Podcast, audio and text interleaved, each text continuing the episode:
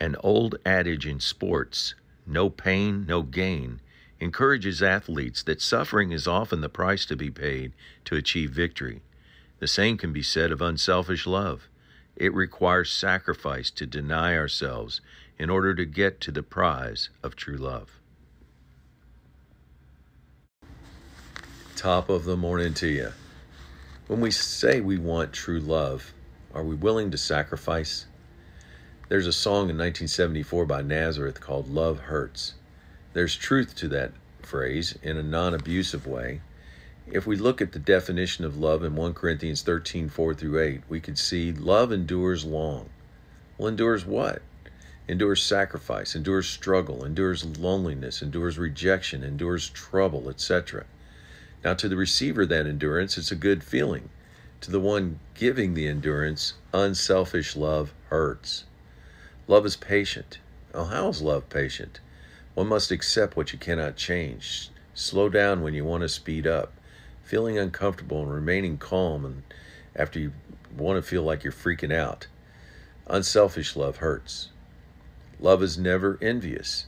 Envious of what? Watching others enjoy things or getting to do things we'll never get to do. Unselfish love hurts. We could go through all 23 attributes of true love to come to the same conclusion. To the person on the receiving end of love, it's pleasant.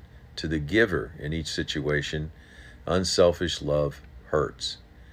To where do we, uh, as Christians, get the ability to get this love? Holy Spirit pours out God's love into our hearts, Romans 5 5. Well, then what? What are we to do with it once we get it?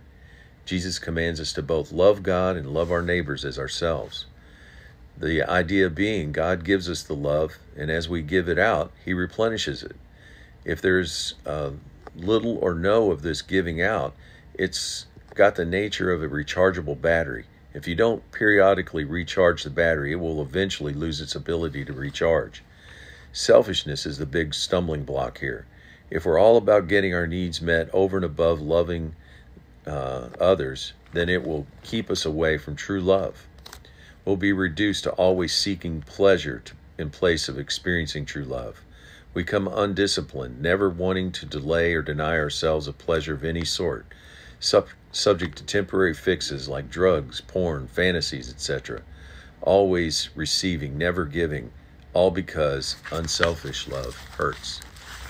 Word of encouragement it's important to teach our kids self discipline, denying their wants and desires for the moment in order to achieve greatness and to, uh, for the personal success, team success, and finding true love.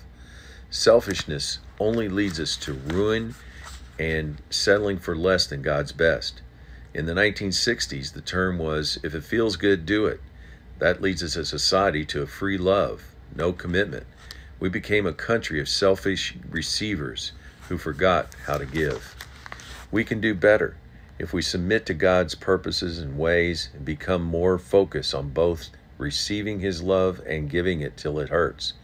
Not advocating abusive relationships, those are toxic. Rather, unselfish relationships built on giving and receiving. Have a great day.